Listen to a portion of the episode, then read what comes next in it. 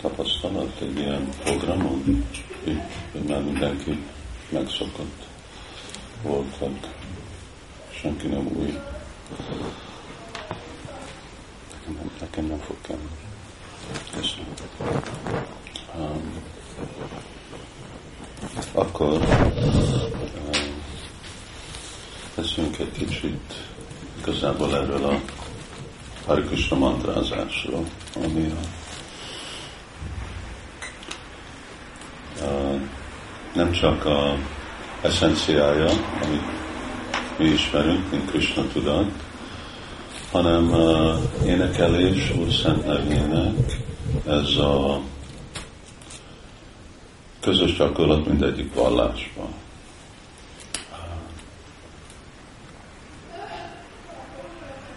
Simad Bhagavatam, ami uh, ott hátul vannak könyvek, tudom, hogy ott vannak, de Simad Bhagavatam az egyik fő könyvünk. Hát kettő fő könyvünk van, egyik az Bhagavad Gita, és a másik Simad Bhagavatam.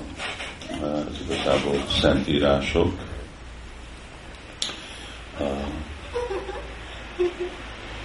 Szentírás, csak az a kifejezés önmaga, nem tudom, hogy az mennyire pontos.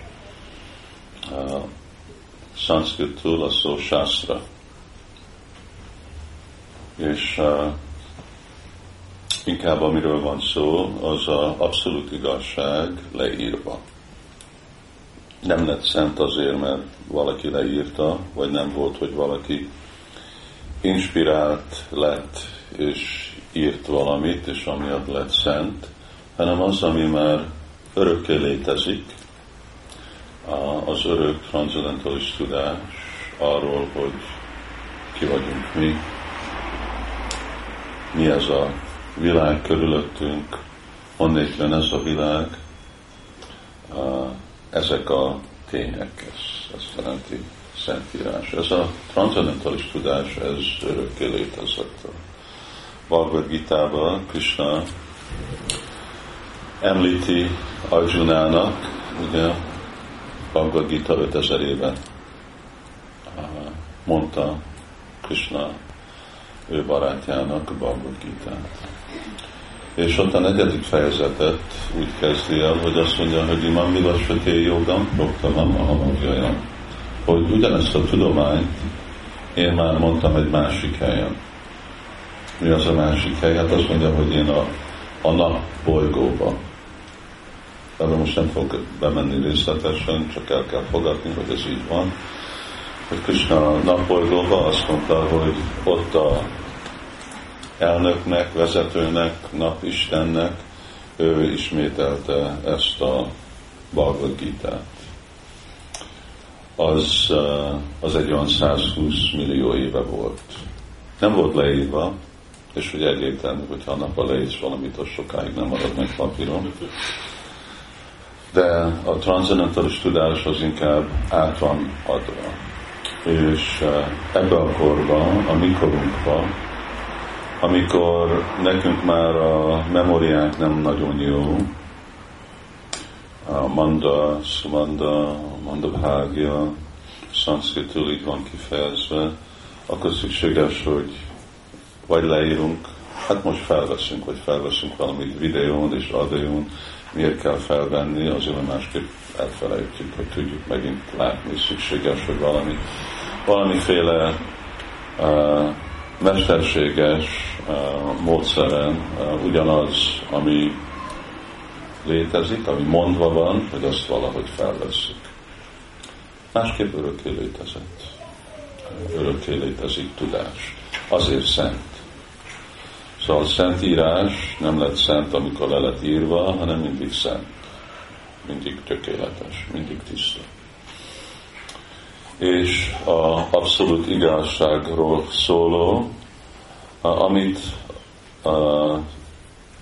a, védák, mert arról sima Bhagavatamról volt szó, szóval a védák leírják. A véda az inkább egy jobb kifejezés, mint szent uh, írás. Véda azt mondja, hogy, hogy tudás, vagy igazság. mi a igazság. Ott nem vallásról van szó, hanem igazságról. A vallás azt jelenti, hogy amiben én hiszek, ebben hiszek, abban hiszek, de hihetek valami, ami a valóság, ami egy része a valóságnak, vagy ami egyáltalán nem való. De most nem valami hitről van szó, hanem igazából Sila Prabhupád használt azt a kifejezést, hogy lelki tudomány. És ebben kezd így is vezeti be igazából Krishna Bhagavad Gita, magyaráz nekünk egy kicsit, hogy mi a lelki tudomány, majd adok róla egy pár példát. Simad Bhagavatam. Miért említettem Simad Bhagavatamot? Mint Szentírás, mert ott uh, Ó, igen. Igen, most emlékszem. Szóval Simad Bhagavatam az a védák, annak a lényege, ugye az van írva Bhagavad Gita-ba, az a Bhagavad Gita és a Simad Bhagavatam. Krishna mondja a Védás Szarvéra Hama, én vagyok a lényege a védának. Simad Bhagavatam az Krishnáról szól, és Bhagavad Gita az meg, amit Krishna önmaga mondott. Ez a kettő, ez a, ad egy nekünk egy tökéletes képet, hogy ki Istenség legfelsőbb személyisége. Egyik uh, részében Simad Bhagavatamnak, igazából a 11. Uh, énekben, ott uh, van magyarázva, hogy uh, mik mindenkornak a inkarnációja, használjuk ezt a szót, avatar, vagy inkarnáció. És annak másféle inkarnáció, az a szó az avatar, ez mostanában divatos lett, ez a név avatar. Uh, és uh, van az, aki mind a Yuga Avatar. Yuga Avatar az, hogy Yuga az jelenti, hogy kor, hogy az a Avatar, az az inkarnációja Krishnának, aki egy korba meghatározza, vagy hogy bemutatja, hogy mi ott az adott megfelelő vallási rendszer. Mert most nem mindegy, hogy mi, ugye, mind a mai napunkban a meditáció nagyon divatos. Ami, ami nagyon érdekes dolog, ezt nem tudom, ki találta ki, vagy honnét jött, vagy még miért jött, mert azok, akik meditáltak, azok már több millió éve kihaltak, igazi meditátorok, mert egy nagyon bonyolult és nagyon hosszú folyamat, amire szükséges 60 ezer, 70 ezer év, ugye, azért, hogy sikeres legyen, tökéletes legyen. Akkor egyértelmű, hogy kihaltak, mert mi nem élünk olyan sokáig. Szóval törekedtünk, de még azt a év, vagy a élet hosszúságot nem tudjuk elérni. De a, az első korban, ami úgy van ismerve, mint Satya Yuga, ott százezer évig éltek emberek, és akkor tudták gyakorolni a meditációt, ami azt jelenti, hogy elvonultak az erdőbe, hát nem vonultak az erdőbe, mert nem volt más, mint erdő most el kell vonulni az erdőbe, de igazán meditációban nem kell elvonulni, mert nincsenek városok. Nem, hogy nincsen város, hanem nincsen munka, nincsen gyár, nem dolgoznak emberek. Hanem mindenki csak jóságban van, hát csak addig kell dolgozni, hogy szenvedőben vagyunk. Másképp, hogyha jóságban vagyunk, akkor a természet is olyan, hogy mind a növénygyümölcs, amire nekünk van szükség, az körülöttünk megnő, vagy hogyha nem nő meg, ami megnő, ahol megélünk, mert többet nem kell erőfeszítést csinálni, és akkor csak annyi. És így éltek e, emberek, e, és az nagyon régen volt, szóval az több millió éve volt, és e, akkor a meditáción át gyak, az volt a vallási gyakorlat. Azután voltak a áldozat, tűzáldozat, aztán volt a, a Isten szobor imádat, a arcsan, és ebbe a korban nagyon röviden élünk. Nagyon rövid az élet. Száz év, hát nem tudom hányan élnek Magyarországon, száz Oroszországban, Japánban, ott vannak a 115-120 éves emberek ritka, de szóval száz év már nem a átlag, ugye azt hiszem a magyar átlag férfiaknak az kb. 62-65, és a nőknek meg több. általában nőknek van tíz évvel több, szóval száz év, az már hosszú idő. Szóval valahogy ebbe a korba, amilyen vallást gyakorolunk, annak be kell válni abba a 60 évben, ami nekünk van. Másképp mi a remény? Szóval azért, hogyha leülünk meditálni, és bekezdeni egy olyan dologra, amit nekünk kell tartani, hogyha sikeres csinál, akkor nekünk egy ezer élet kell arra, akkor az nem egy, nem egy jó befektetés. Hát akkor jó, hogyha akarunk visszajönni egy ezer évre, életre, pardon, de nem, nem az, ami van javasolva. És akkor ez a, a Simán Bhagavatamban akkor van magyarázat, hogy igen, ebben a korban Krishna Varnam, Tisar Krishna, Szangó Pankars, Parsadam, Jagyaj, Sankirtana, Praja, Janti, Iszumélisa. Ebben a korban az a vallási gyakorlat, amin át énekelünk Istennek a nevét, ez nagyon gyors és tökéletes eredményt ad azoknak, akik szumédesza, azok, akiknek van megfelelő bizalom a Szent Névnek a potenciájában. Amikor itt arról van szó, hogy uh, Jagjari Sankirtanapra énekelni Istennek a Szent Nemét, akkor ugye annyi neve van mindegyik vallásban, sok neve van Istennek, ezek mind megfelelnek, hogyha veszük egy objektív szempontból. Ugye mi követjük a Vajsnavizmus, vagy Krishna hívők, akkor természetesen mi Krishnának a nevét énekeljük. Mindegy, eh, hogy eh, milyen nevet Istennek éneklünk, de a lényeg az, hogy hittel, tudással és eh, komoly elhatározással énekeljük az Úrnak a nevét, és akkor annak mi lesz a következménye? Saitodarpanam Arjanam, akkor tisztul a mi szívünk. Tisztul a szív az azt jelenti, hogy sok rossz szokásunk van itt a világban. Ké, tű, mohóság és hosszú a lista, végtelenül hosszú. Ezeket a dolgokat nem lehet csak úgy elnyomasztani. Ezekkel valamit kell csinálni, ezek rossz szokások. Használjuk ezt is, ezt a fogalmazás, hogy valami egy rossz szokás, de amikor rossz szokás, vagy szabadulunk fel egy rossz szokástól, akkor szükséges, hogy azok a féle jellemző, ami okozza, hogy nekünk ez a szokás van, és a másik, hogy a, a önmaga ezek a rossz szokások, hogy ez ki legyen tisztulva a szívünkben. Hasonlóan, mint ahogy mi tisztítanánk egy piszkos dolgot. Ugye? Szóval dühös lenni az egyféle szennyezés. Érezhetjük is, hogy amikor dühös leszünk, akkor úgy az egész testünket beszennyezi, lehet érezni minden, hogy valaki véletlenül nagyon dühös lesz.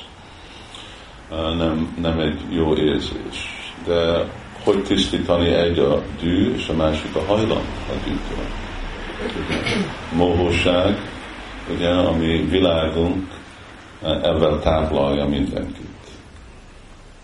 Szóval miért, miért van mindenhol hirdetés annyira, hogy megszédülsz, amikor vezetsz az úton, hogy most nem is tudsz egyik után nézni, már következőt elolvasni.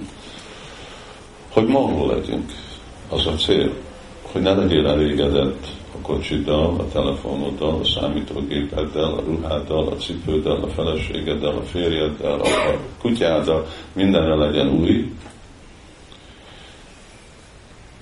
de ez csak akkor működik, hogyha nem vagyunk elégedett, ami van.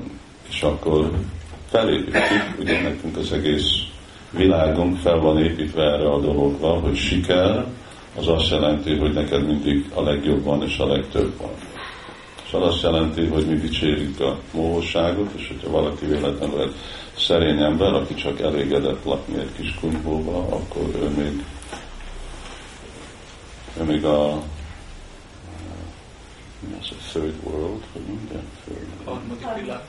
Igen, harmadik világ ember, még kell felhozni, szimizálni, fő dolog az, hogy kell őt oktatni, hogy tanulja meg, hogy mi az igazi érték.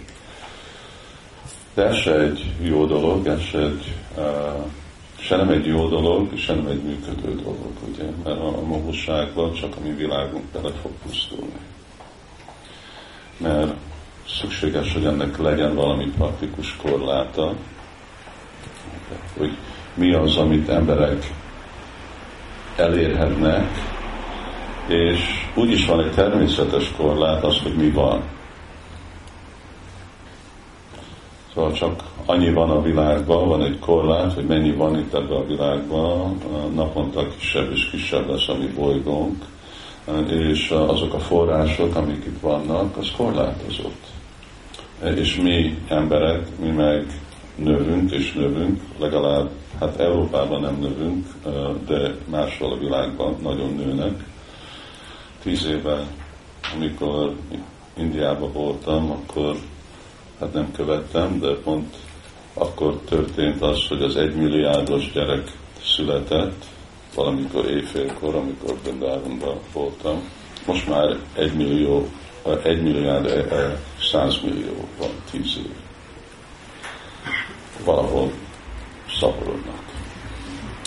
És de ugye korlátozott az, hogy mennyi van a világon. Az azt jelenti, hogy amennyivel több ember van, akkor most nekünk az elképzelés, hogy mindezeknek az embereknek több és több és több lehetőség van, és egyenlő szinten fognak élni. Tehát ez egy csapka, ez nem így van. Ez azt jelenti, hogy amennyien többen vannak, annál igazából kevesebb van az átlag. Eddig még most működik, ugye, mert van jó fele a világnak, aki napi nem tudom, 300 forintonból élnek, vagy kevesebből, és vannak azok, akiknek sose az életükben nem tudják megszámolni, hogy mennyi pénzük van. De most nem arra van szó, ez a társadalmi kérdés, hogy mennyire mohó vagyunk, de létezik ez a mohóság, hogy szabadulunk fel ilyenféle eh, élményektől, ilyenféle érzéstől. Szóval erre szükséges valami, mint amikor ugye egy piszkos edényt tisztítunk, akkor az edényt kell elérni, elérjük az edényt, és akkor tudjuk tisztítani. Amikor ezek a dolgok a szívünkben vannak, akkor hogy tisztítjuk ki a szívünket? Szóval egy edényt dőzsivel tisztítod, de a szívedet próbálod dőzsivel tisztítani, akkor, akkor komoly ugye, egészségi probléma van. Mi az, ami be tudsz rakni a szívedbe, ami tisztít ugye, ezeket a féle dolgokat. Ké, ezt hogy tisztítjuk a szívből, csékodalkan a margin.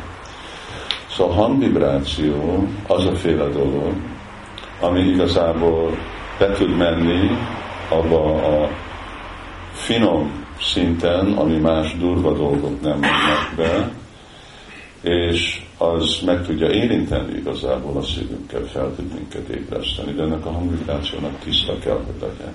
Ugyanúgy, mint egy piszkos rongyal nem tudsz tisztítani egy helyet, ugye csak ugyanúgy piszkos marad, szóval egy tiszta rongyal, tiszta vízzel kell tisztítani. Szóval tisztító anyagnak tiszta kell lenni. A legtisztább hangvibráció az Istennek a neve. Most használjuk ezt a szót mantra. Mindez a Hari Krishna mantra, ezt mi úgy hívjuk, mint a Maha mantra. Mantra az pont ezt jelenti, az a dolog, ami képes tisztítani az elménket, a szívünket, a tudatunkat, ezek mind hihetetlenül finom dolgok.